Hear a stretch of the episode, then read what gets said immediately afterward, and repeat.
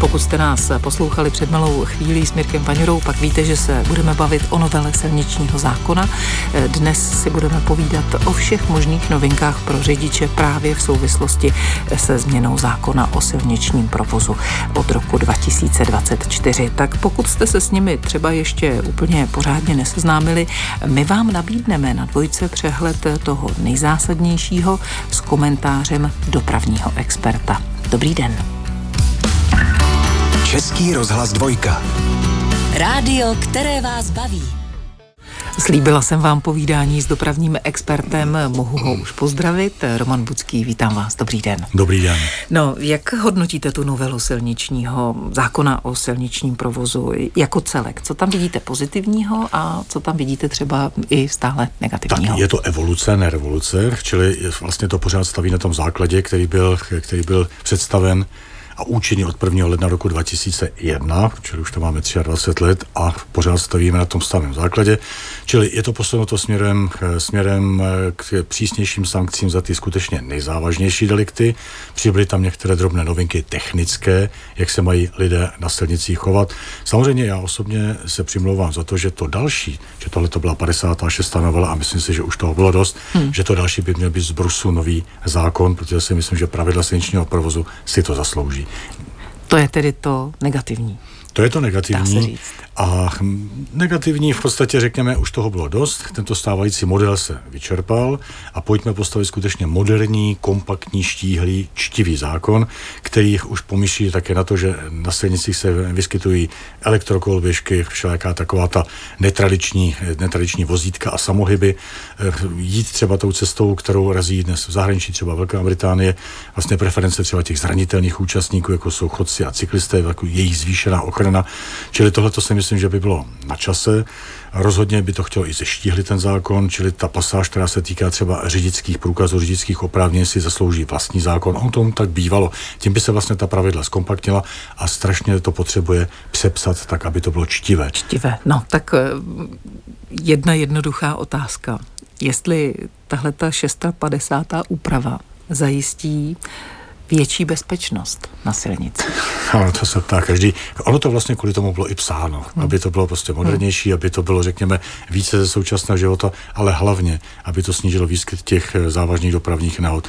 Čili eh, tím základním, co tam je, je zvýšený postih těch nejzávažnějších dopravních přestupků, o kterých se ví, že jsou ty nejsmrtelnější. Čili tam se jedná hlavně o vysoké překročení povolené rychlosti jízdy, dále pak jízda na červenou, větí na přejezd, kdy je to zakázáno, nedovolené předjíždění a pak samozřejmě couvání nebo jízda v protisměru na dálnici a pochopitelně i alkohol a drogy. Byť i v tomto směru mám trošičku výhrady, mohli jsme být přísnější.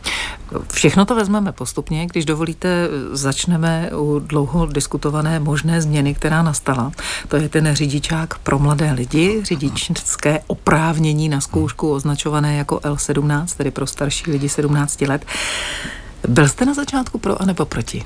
Já jsem byl pro. A proč? Protože dneska máme dvě možnosti. Rozhodně nejsem zastáncem té, toho názoru, že oni nám začnou jezdit 17 letí a jsou nebezpeční a budou masakry. Oni nebudou jezdit sami.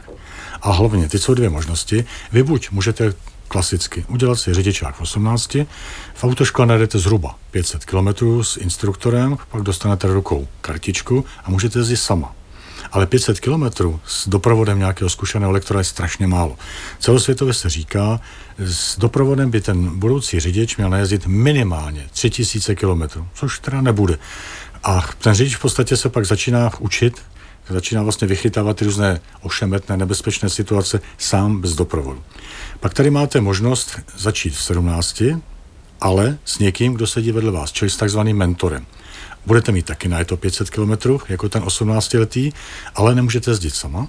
A během toho jednoho roku jezdíte, zpravidla to bude někdo z blízkých rodinných příslušníků, takže jezdíte rodinným autem, jezdíte tam, kam by se stejně jelo, čili ekonomicky to rodinu nezatíží. Vy za ten rok najezdíte i třeba několik tisíc kilometrů, jezdíte celý rok, čili zažijete parné léto, zažijete mrzivou sněhovou zimu, zažijete sichravý, mlhavý, deštivý podzim a hlavně jezdíte po silnici, kam se v životě s autoškou nedostanete, třeba 100 km od domova.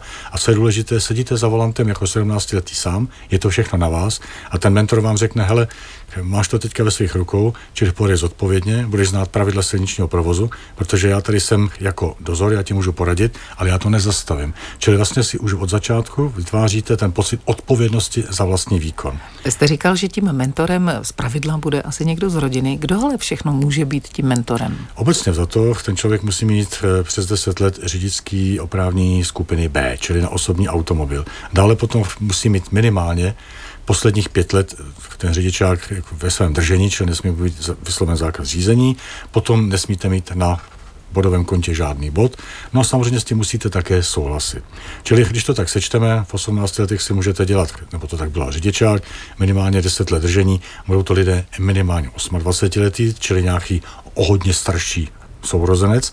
Ale tady také důležité, že ti řidiči jsou nejrizikovější z hlediska mentální nevyzrálosti, řekněme emocionální nevyzrálosti do 25 let. Čili když je tam někdo, komu se blíží třicítka, tak už ten člověk je přece jenom daleko soudnější a je si vědom možných rizik, se kterými se na silnici setkává. Ti men- mentoři, proč nemusí mít znovu třeba nějaký kurz v autoškole? Byl byste proto, aby třeba takový kurz si raději udělali? Nebo... My jsme to prosazovali, by no. tomu tak bylo, aby byl jednodenní kurz. Protože, to ano, ano. Oni by tak nebyli tak, jak se říká, ty babičky, že, že někdo má v šupliku řidičák, taky tam vedle něho posadíme a mladý si bude jezdit jak chce. 30 protože, let neřídil. Ano, nebo i víc třeba. Je tam, je tam, je tam nula, nula Takové lidi znám, že skončili v 60. Hmm. letech a už na to nesedli. Hmm. hmm. Takže to je jedna věc. Ale důležité je, že ten mentor by se dozvěděl řadu užitečných věcí. Tak předně, aktuálně pravidla silničního provozu. Co je důležité? Moderní automobilová technika. Je to něco jiného, než bylo třeba před 20-30 lety. Asistenční systémy. Ti žáci se v autoškolách učí jezdit s těmi asistenty zapnutými. A teď někdo, kdo to nezná, tak má tendenci k tomu prostě tě povypínej to všechno, ať to tady nepípá. To je zásadní chyba. No a potom samozřejmě je potřeba, aby ten člověk měl určitou metodiku, jak s tím novým řidičem mluvit jak na něho působit, aby ho neznervoznil, aby včas třeba odhalil rizikovou situaci, aby mu někdo řekl, do čeho by se nešel sám, do toho nepouštěj toho mladého. Prostě ty si musíš být jistý, že to dobře dopadne a radši ho koroč zpátky, protože on neví, že třeba ta situace je potenciálně riziková. Ten 17-letý může mít víc těch mentorů? Může mít až čtyři. Eh, ti lidé musí být samozřejmě napsán, zapsáni v kartě řidiče, čili, čili když dojde potom k silniční kontrole, tak policista, když se podívá, jméno, příjmení, mrkne se a řekne ano, tak za volantem sedí 17 letý, vedle něho sedí člověk, který je zapsán jako mentor. Pokud chcete, ptejte se i dnes. Káva o čtvrté nabízí svoji adresu dvojka zavináč rozhlas.cz. Teď je tady Karel Zich. Dopravní expert Roman Bůcký z platformy Vize 0 dnes hostem kávy o čtvrté, kdy si povídáme o novele silničního zákona a o bezpečnosti na silnicích. Zmínili jsme eh, tu úpravu řidičské oprávnění na zkoušku L17 a mentory a píše Zuzana, která vás zdraví a ptá se, dceři je 17 let, právě si dělá řidičské oprávnění. Kde se mohu evidovat eh, jako mentor? Příslušný dopravní úřad, čili tam vlastně evidují kartu řidiče, má tam paní řidiče jako řidičák zaznamenaný, čili oni vidějí, jak dlouho ho má, jakou má historii, jestli tam jsou nebo nejsou trestné body. A vlastně tam přistane další, další řidič, to je ten nový 17 letý, takže se to zapíše k němu, tím se to propojí a policie při případné silniční kontrole potom na dálku je schopná z té karty řidiče 17 letého zjistit, že ta daná paní je oprávněna mu dělat doprovod. Mm-hmm. Co to přinese, když se takový řidič, který řídí několik desítek nebo minimálně tedy těch deset let, stane mentorem? Eh, co to přinese do toho běžného provozu? Myslíte si, že třeba bude školit i ty ostřílené motoristy, že bude chtít vychovávat ty ostatní? No ono jde o to, že vlastně tímto vychováváme tu střední generaci. Čili někdo se stane mentorem a chce nechce si bude muset trošku zopakovat pravidla silničního provozu, trošinku si zopáknout zásady toho bezpečného řízení vozidla, seznámit se s moderní automobilovou technikou, čili vlastně my takhle nepřímo vychováváme i ty starší motoristy. To je tak trošičku i záměr toho zákona, že působíme i na ty 30, 40, 50, 50 leté. Takže to je jedna věc. No a samozřejmě, když si člověk vedle toho žáčka sedne, tak musí být vysoce tolerantní, musí opravdu eh, být klidný. Musí být klidný. Musí, musí mít pevné nervy, že? Musí mít pevné nervy a trošku v něm musí být ten, nechci říct Makarenko, to se dneska nehodí, Kumenský, čili ten pedagog a musí mít eh, takovou tu přirozené buňky pro to, aby mohl učit. Já, právě já si říkám, jako, že jestli je to dobré, aby rodič dělal mentora dítěti, protože eh, syn nebo dcera, no, může to být někdy trošku stresující, co si budeme povídat. To záleží na tom, jaké mají mezi no, sebou vztahy. No. Ale já, když jsem začínal učit v autoškole před lety, tak tehdy se vždycky říkalo, že zdaleka ne každý dobrý řidič je dobrý učitel, to je právě to, že ne každému je dáno. A také jsem zažil, že zdaleka ne každý dobrý učitel je dobrý řidič. Takže oni učili, oni učili excelentně, a když třeba řídili auto, tak jsem třeba i vystoupil z auta bez pozdravení, co s tím udělali, jako, co všechno dovedli ty lidi. Ale měli žáky připravený úplně geniálně, ty lidi do detailu věděli, na co, ty silnic, na co si mají dát na ty silnici pozor, ale oni prostě nebylo jim dáno. Jo?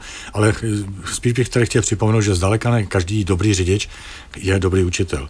Čili tady si člověk musí říct, jo, jezdit umím, jezdím 30 let, najezdil jsem 100 000 kilometrů bez jediného maléru, ale půjdu do toho, budu mít ty nervy, budu trpělivý, budu schopen mu to pečlivě vysvětlit, nebo jsem spíš člověk, který okamžitě startuje, je netrpělivý, řekne, vypadně, asi to odjedu sám, na tohle já se dívat nebudu, to by spíš toho mladého poškodilo, čemu se bereme víte splachet. A vůbec nejhorší varianta je, v 17 se udělá řidičák, pak se teda v rodině dohodneme, že jezdit nebudem, protože na to nikdo nemá nervy a ten človíček rok nesedne za volant. To bude ještě v horším stavu, když si bude poprvé zajezdit sám, než když šel do autoškoly. Takže Ono vlastně jít před osmnáctinami do autoškoly, já mám pocit, že něco takového tady před rokem 1989 už bylo, ne? Ono to bývalo. Bývalo to, že chodili v rámci, v rámci nepovinného předmětu řízení motorových vozidel, takže ty studentici si taky mohli dělat před osmnáctinami řidičák. Ono to bylo trošičku s ohledem na maturity. Aby to mohli dělat třetíáci, to znamená ten ročník, kde typicky bývalo 18 let, aby se to nepřetahlo do čtvrtého, tedy, maturitního ročníku. Pak samozřejmě jezdit nemohli, tam prostě nebyla žádná výjimka ale když udělali ten řidičák na poprví, tak se jim vracela nějak, nebo dá, vyplácela částka, tuším 400 korun, s tím, že to nebylo na to, aby si udělali radost někde v nějakém restauračním zařízení, ale aby si ty penízky odložili, až jim bude 18, tak aby si koupili třeba dvě, tři kondiční jízdy v autoškole, aby se takzvaně rozjezdili. Zavádí se taky řidičák na zkoušku po dobu dvou let od získání právě toho prvního řidičského oprávnění, nehledě na věk toho mhm, řidiče. Hmm. K čemu tahle změna?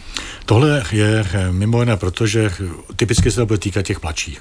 Tam je většina těch, kteří si dělají řidičák na motorku nebo na osobák.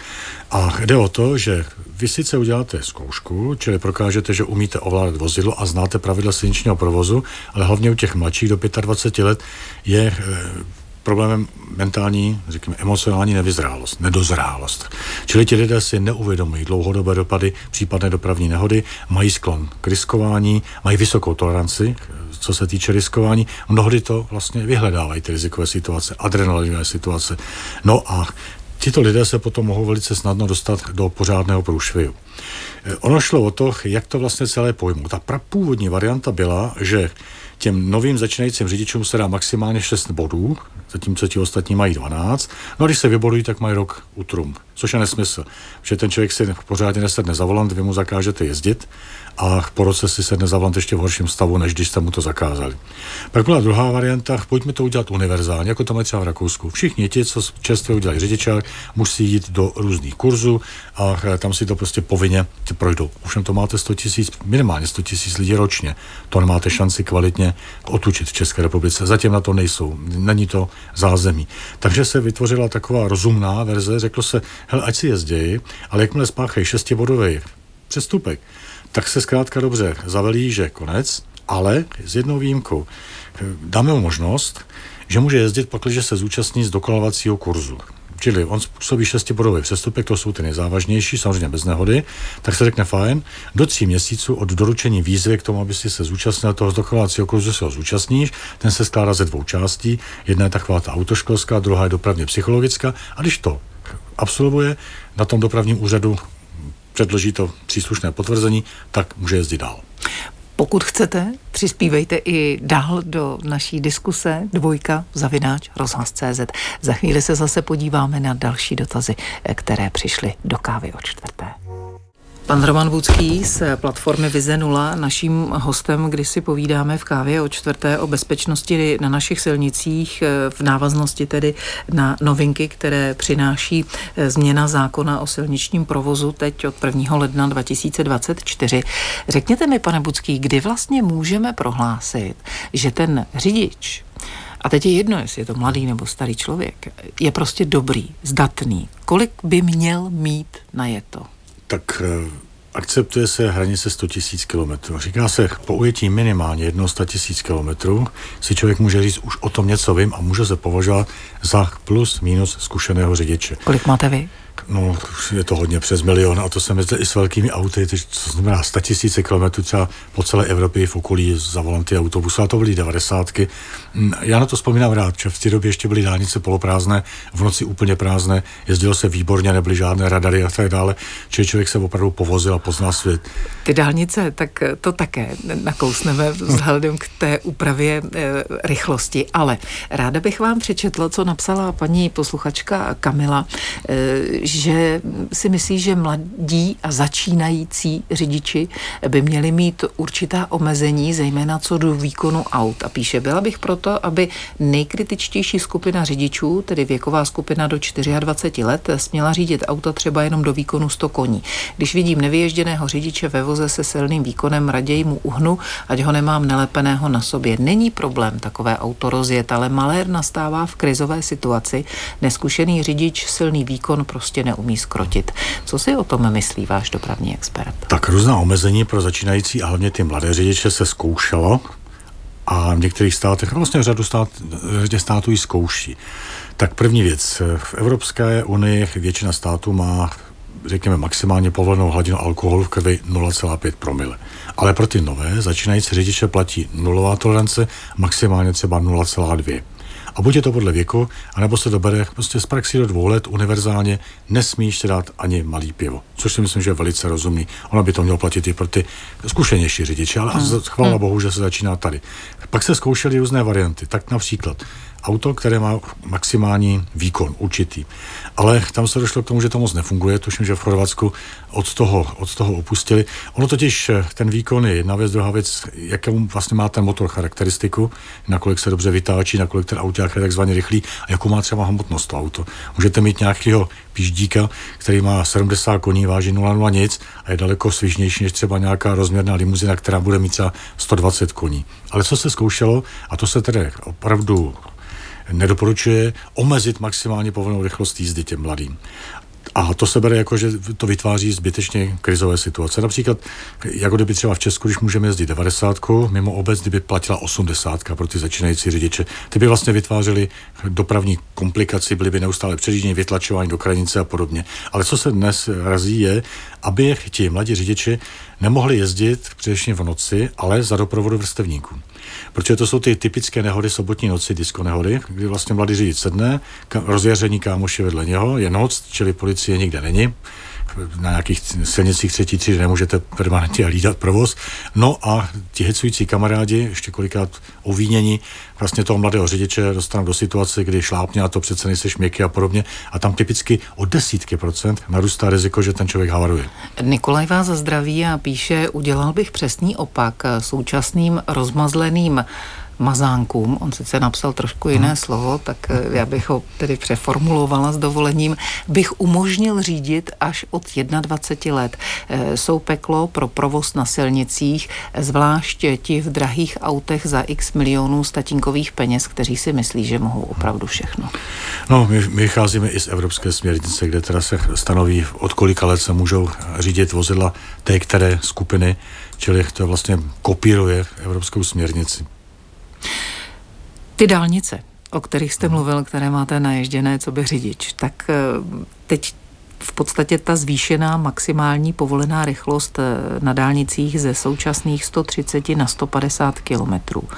Ono to ale neplatí úplně vše, všude, tak eh, jednak by mě zajímalo, jak hodnotíte tohle rozhodnutí a jestli je to dobře, jestli to nepovede zvýšení rychlosti na dálnicích ke zvýšenému počtu dopravních nehod. Já osobně v tom smysl nevidím, protože to bude na vybraných částech dálniční sítě, čili bude to 0,0 nic těch dálnic. Pokud vím, tak teď by to měla být tedy D3 mezi táborem Českými Budějovicemi, pak se hovoří tedy o tom, že by to byla D11 někde mezi Hradcem a Jarměří. Ale co tam nažerete pár vteřin. Hmm. Je to spíš otázka toho požitku, že prostě tomu šlápu na krk a že se trošku svezu. Nicméně 150 velice snadno tam bude 170. Oh. A... Ono, ono, ono se tam píše, že změna má zajistit zejména hmm. plynulejší a efektivnější provoz. Tak mě by hmm. zajímalo podle vás, jestli se to tak doopravdy stane. A přesně, když je tam 130, tak se är det mnohdy 150 a sám jste Přesně řekl, tak. těch 150 může skončit nakonec na 170. Ano, tady nejde o tu maximální dosažitelnou rychlost, třeba těch 150, ale o maximální průměrnou cestovní rychlost. A to není o té zvýšené maximálce, ale o tom používat moderní telematiku, tak aby se ten dopravní proud vozidel, když je třeba silnější provoz, sklidnil. A pak můžete třeba stovkou, 110, jedete nekonečné kilometry a pořád máte vysokou cestovní rychlost. Když to tady, když se povolí někde 150, pak máme řadu dopravních komplikací, vznikají rázové vlny. Jedu rychle, brzdím, stojím, znovu jedu rychle a tam vlastně vznikají, vznikají všelijaké ty zácpy a podobně. Vysvětlete mi, proč se to povolilo. Já jsem se totiž dívala, že Evropská rada pro silniční bezpečnost doporučuje maximální rychlostní limit 120 km v hodině v rámci Evropské unie. Tak proč my v České republice máme ty limity vyšší a 150 v Evropě snad nemá nikdo? Tak... Jedině Němci, kteří mají na určitých, kterých, určité části dálniční sítě takzvaně neomezenou ano, rychlost, ano. ale i tam to má svoje, není svoje to, ale. Není to zvláštní? Myslíte u nás nebo no, v Německu? No, u nás. No. no já si myslím, že to je velmi zvláštní, je to hlavně zbytečné a eh, my nemáme dostavenou dálniční síť, nemáme ji dovybavenou moderní telematikou a budeme na vybraných úsecích eh, pouštět auta do takto vysokých rychlostí. Ještě jsem si říkala, jestli nehrozí, že se bude rychleji jezdit, ale i na těch silnicích první třídy. Ale to jsem chtěl říct. Oni některé státy to zkoušeli. My jsme se i ptali, co to udělalo. Eh, ti kolegové v zahraničí nechtěli moc jak si se svěřovat se svými zkušenostmi, nicméně umíralo se hlavně na těch silnicích první třídy. Protože když se mohlo jezdit rychle na dálnici, tak jako by se ztratila ta obezřetnost, co se týče vysokých rychlostí a místo 90 se veselé jezdil třeba 110. No a to už je tedy náramně velký rozdíl. Já chci jenom dodat, že když půjdete 130 a před vámi se náhle objeví překážka, budete intenzivně brzdit a zastavíte těsně za ní, tak ten, co pojede 150, tak do té překážky narazí. Ale ne 20 km rychlostí, ale rychlostí přes 80 km v hodině. A ono ani v té nejluxusnější a nejmohutnější limuzině z toho ti cestující nevídou bez vážných zranění. Hostem je dnes Roman Budský, dopravní expert, který dál bude odpovídat na vaše otázky. Pokud chcete, posílejte dál na náš e-mail, anebo můžete i volat 22 155 25 25. Káva o čtvrté. Vaše každodenní inspirace. Na dvojce. Český rozhlas dvojka. Rádio, které vás baví. Telefonické dotazy jsou tady v kávě o čtvrté. Vítáme vás, dobrý den. Dobrý den, u telefonu Jouka Zdeněk, Desnajzerské hory. Já bych se chtěl zeptat, anebo chtěl bych připomenout to, že eh, to zvýšení limitů rychlosti na těch dálnicích, že to pramení taky z určitého populismu vlády a prostě těch lidí, kteří o tom rozhodují, protože se chtějí přizpůsobit mládeži jo, a chtějí se přizpůsobit těm rychlým řidičům a proto to se to povoluje, když, jak bylo správně řečeno, jsme vlastně výjimka, já nevím, v Evropské unii. Jo. Je, to, je to prostě riziko. Teď už máme asi, já nevím, kolik asi 350 mrtvých za rok je minimálně, že jo, na silnicích je škoda těch lidských životů a tím zvýšením té rychlosti, hmm, hmm. tak i ten váš spolu spoludiskutující naznačil, tak prostě to riziko se zvětšuje. Tak mě... Děkuji za tu poznámku. Ano, já Komentuje to pan. Tak já s panem souhlasím, je to, je to populistické gesto a netýká se to hlavně mladých řidičů, ale spíš se tomu říká v zasvěcených kruzích přátelé černých superbů. Další volající, vítejte, dobrý den. Dobrý den, tady posluchačka z Liberce. Já mám takový dotaz, který se týká úplně nejmenších účastníků provozu, což jsou miminka jestli nové úpravy nějak upravují, kde vozit takovéto úplně malé dítě v tom vajíčku, jestli na předním sedadle nebo na zadním. Jsou možné obě možnosti? Děkuji. Ano, ona ta úprava zůstává stejná, čili jsou obě možnosti, hlavně, když máte to nejmenší děcko, máte ho ve vajíčku, se doporučuje dávat ho na přední sedačku, samozřejmě vypnout airbag. Ono to má výhodu, děcko sedí vlastně zády ve směru jízdy, čili proti směru jízdy. Když dojde k intenzivnímu brždění, nedej bože ke kolizi, tak eh, daleko lépe snáší to malé tělíčko, vlastně ty obrovské síly se opře do, té, do toho opiradla. Kdyby se dělo děcko opačně, tak těžká hlavička hmm, může hmm, poškodit hmm, krční páteř. Navíc to děcko má s řidičem oční kontakt, tak bývá klidnější a klidnější bývá i řidič, protože přesně vidí, co to dítě dělá a že mu nehrozí nějaké nebezpečí. Tomáš se vás ptá, jak je to s lékárničkou, která není načatá, není tedy použitá, ale už má eh, pár let po expiraci. Jestli za to hrozí pokuta? Ono dneska už se na tu expiraci nehledí, takže pokud ji máte plno a obsahuje to, co obsahovat má, tak by neměl být problém. Eh, ten alkohol, o kterém jste tady před chvilkou také mluvil, tak nově hrozí pokuta ve správním řízení 7 eh, až 25 tisíc korun. Eh, navíc to selhání naše policie ohodnotí tedy tím nejvyšším, to znamená těmi šesti, šesti body a bude tam zákaz řízení až na 18 měsíců. Tohle je běžné ve státech Evropy okolo? Ano, ten alkohol se skutečně postihuje velmi přísně. My tedy patříme mezi státy, které mají naprosto nulovou toleranci a přesto máme každý rok desítky mrtvých právě při nehodách s přítomností alkoholu, čili eh, je to zarážející, že vlastně se pít nesmí a přesto se u nás pije.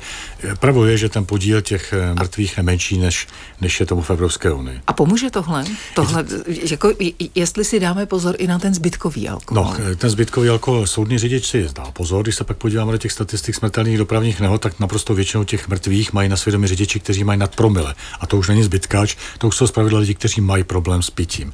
Ale mě eh, víc zaráží, že jsme pořád důrazně nezpřísnili postih lidí, kteří odmítnou. Odmítnou dát vzorek na to, abychom zjistili, jakou mají hladinu alkoholu nebo jak jsou na tom s drogami. Čili ano, došlo k navýšení té hranice z 50 tisíc na 75 tisíc korun ve správním řízení, ale my jsme navrhovali, aby odmítnutí bylo postaveno na roveň trestného činu k ohrožení pod vlivem návykové látky. A tam už se nehraje jenom o peníze, o zákaz řízení, ale tam už se hraje i o možný pobyt za mřížemi a v případě spáchání dopravní nehody může jít až o tři roky. Tam nešlo o to lidi zavírat, v žádném případě, ale spíš, aby se používaly alternativní tresty, jako to dělají v zahraničí, v tomhle jsou dobří Britové, kteří prostě ty lidi nezavřou, ale řeknou fajn, půjdeš někam na patologii nebo na pitevnu, budeš tam umývat ty mrtví a budeš se koukat na ty hruzy, které tam vozí ze silnice, které tvoji kolegové vlastně spáchali a budeš koukat na ty příbuzní, kteří tam chodí identifikovat ty mrtví a uvidíš tu lidskou tragedii. Čili tohle to by zacvičilo určitě i s velmi otrlými lidmi a bere se to, že tenhle ten alternativní trest je daleko lepší, než toho člověka nechat někde rok, dva sedět za mřížemi. O tam tu rozhodně v lepším stavu nevrátí. Po kolika vlastně hodinách můžeme řídit, když si dáme to vámi zmiňované malé pivo nebo třeba dvě deci vína? Tak jak rychle odbouráváme, mm-hmm. je to individuálně, řekněme plus minus 0,15 promile za hodinu, 0,15. No a teď záleží, co si dáme, záleží na naší hmotnosti hmotnosti muž nebo žena. U žen vlastně ta hladina alkoholu stoupá rychleji, u mužů pomaleji, když váží stejně, mají stejnou hmotnost, ale řekněme, když se dáme 12 půl litr, 12 piva půl litr 0,4 promile. Když se dáme dvojku vína, zhruba 0,4 promile. Když se dáme panáka tvrdého, může to být až půl promile. Čili takhle se to skládá a dělíme to 0,15. No a když jdete někam na večírek, dáte si já nevím, čtyři dvojky vína, ono se to nezdá, ale už tam ta hladina alkoholu je ono se to odbourává nějakou tu hodinu, ale i když se ráno člověk probudí je takzvaně čistý, tak eh, ono to pití alkohol je sice příjemná zábava, ale je to intoxikace. Čili eh, ráno se probudíme a není nám úplně dobře. Byť už je třeba hladina nulová, ale to tělo se zpamatovává z té otravy, to je vlastně ta kocovina, o které se hovoří, takže ani takovýto řidič není v optimálním, optimálním stavu. Roman Budský už je opět připraven odpovídat na vaše otázky, tak vás zdravíme. Dobrý den. Dobrý den tady je štít, eh, Šebek Hradec Králové. Já mám dotaz. Vy jste říkal, že za požití alkoholu, že se mm, odebírá řidičský průkaz na 1,5 roku. Eh, v loňském roce se odebíral za nasčítání bodů mimo tedy alkohol e, roční. Jestli se na tom něco změnilo, to znamená, že jestli dneska při překročení bodů je také ztráta řidičáku na jeden rok. Děkuju. Ano, to zůstává. Tohle to zůstává, čili eh, dosáhnete 12 bodů a musíte se rozloučit s řidičákem. Další volající, vítejte. Dobrý den, zdravíme. Dobrý den, jsem to už já. Ano, posloucháme vás. Já zdravím, tady Pavel Jíran z Nadějkovo momentálně na cestě do práce. Omlouvám se, že jsem zapomněl jméno pána, ale rád bych se ho zeptal, co se týče uh, návykových látek za, na, za volantem, jestli si taky uh, uvědomují li, lidé, kteří uh, to postihují, že pokud si někdo dá nějakou návykovou látku a za týden na to sedne za volant, to znamená, že jeho rozpoznávací i ovládací schopnosti už tou látkou nemohou být nikterak zaručeny. Teda, pardon, chtěl jsem říct, nikterak narušeny. Takže z rozboru krve to tam stejně bude mít. Hmm a stejně bude postižený. Děkuji za ten dotaz. A jestli vůbec to někdo chce do budoucna ušetřit. Děkuji, děkuji. No samozřejmě, samozřejmě tohle to my říkáme eh, neustále, že jedna věc je alkohol, že se s tím vyspíte, vydecháte a řekněme za 24 hodin, když to nepřeženete úplně na šrot, jak se říká, tak jste čistý a už vám nic neměří. U těch drog zůstávají třeba marihuana dlouhé týdny. A nejenom, že se to laboratorně dá zjistit, ale oni ty lidé bývají i pod vlivem. V podstatě oni si neuvědomují změnu chování, změnu psychiky, ale ten vliv tam je. Čili já osobně a řada mých kolegů jsme pro absolutní zákaz drog ve společnosti a já tvrdím, že měkké drogy jsou přecíň k těm drogám tvrdým, čili v tomhle směru bych žádnou toleranci nepřipouštěl. Další dotaz, eh, ptá se posluchačka Olga, eh, že pro omezení nehod mladistvých v Americe funguje vysoké pojištění. Proč se tohle nezavede u nás? Ono jde o to, že eh, říkáme v USA nebo ve Velké Británii, tam je pojištění řidiče, když to my máme pojištění vozidel. Čili každý řidič, ať jde s čímerech, má svoji individuální pojistku a tam se to dá krásně, tam se to dá krásně nastavit, že prostě pan XY je mladý, začínající, nastaví se to třeba i podle toho, v jakém městě bydlí, z jaké třeba pochází sociální skupiny, jestli je rizikovější, méně rizikový, jaký má třeba stupeň vzdělání, podle toho se nastaví ta pojistka.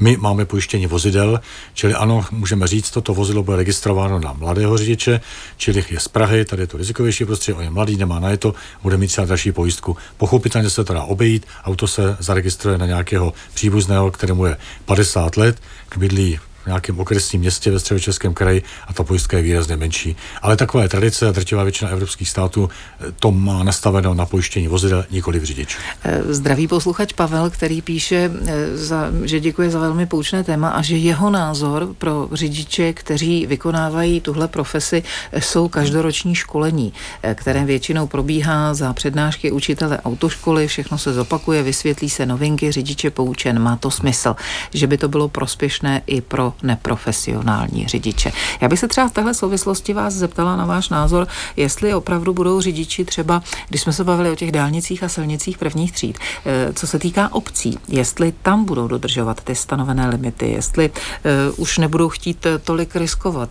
když budou vyšší ty pokuty, že, že si prostě řeknou, tak to, teď už mi to za to nestojí. No tak ono jde o to, že takové to mírné překročení do 5 do 10 km hodně, tak to nejsou žádné drakonické postihy, nejsou drakonické postihy. A ono je to spíš otázka pravděpodobnosti, že mě někdo změří nebo že mě něco změří.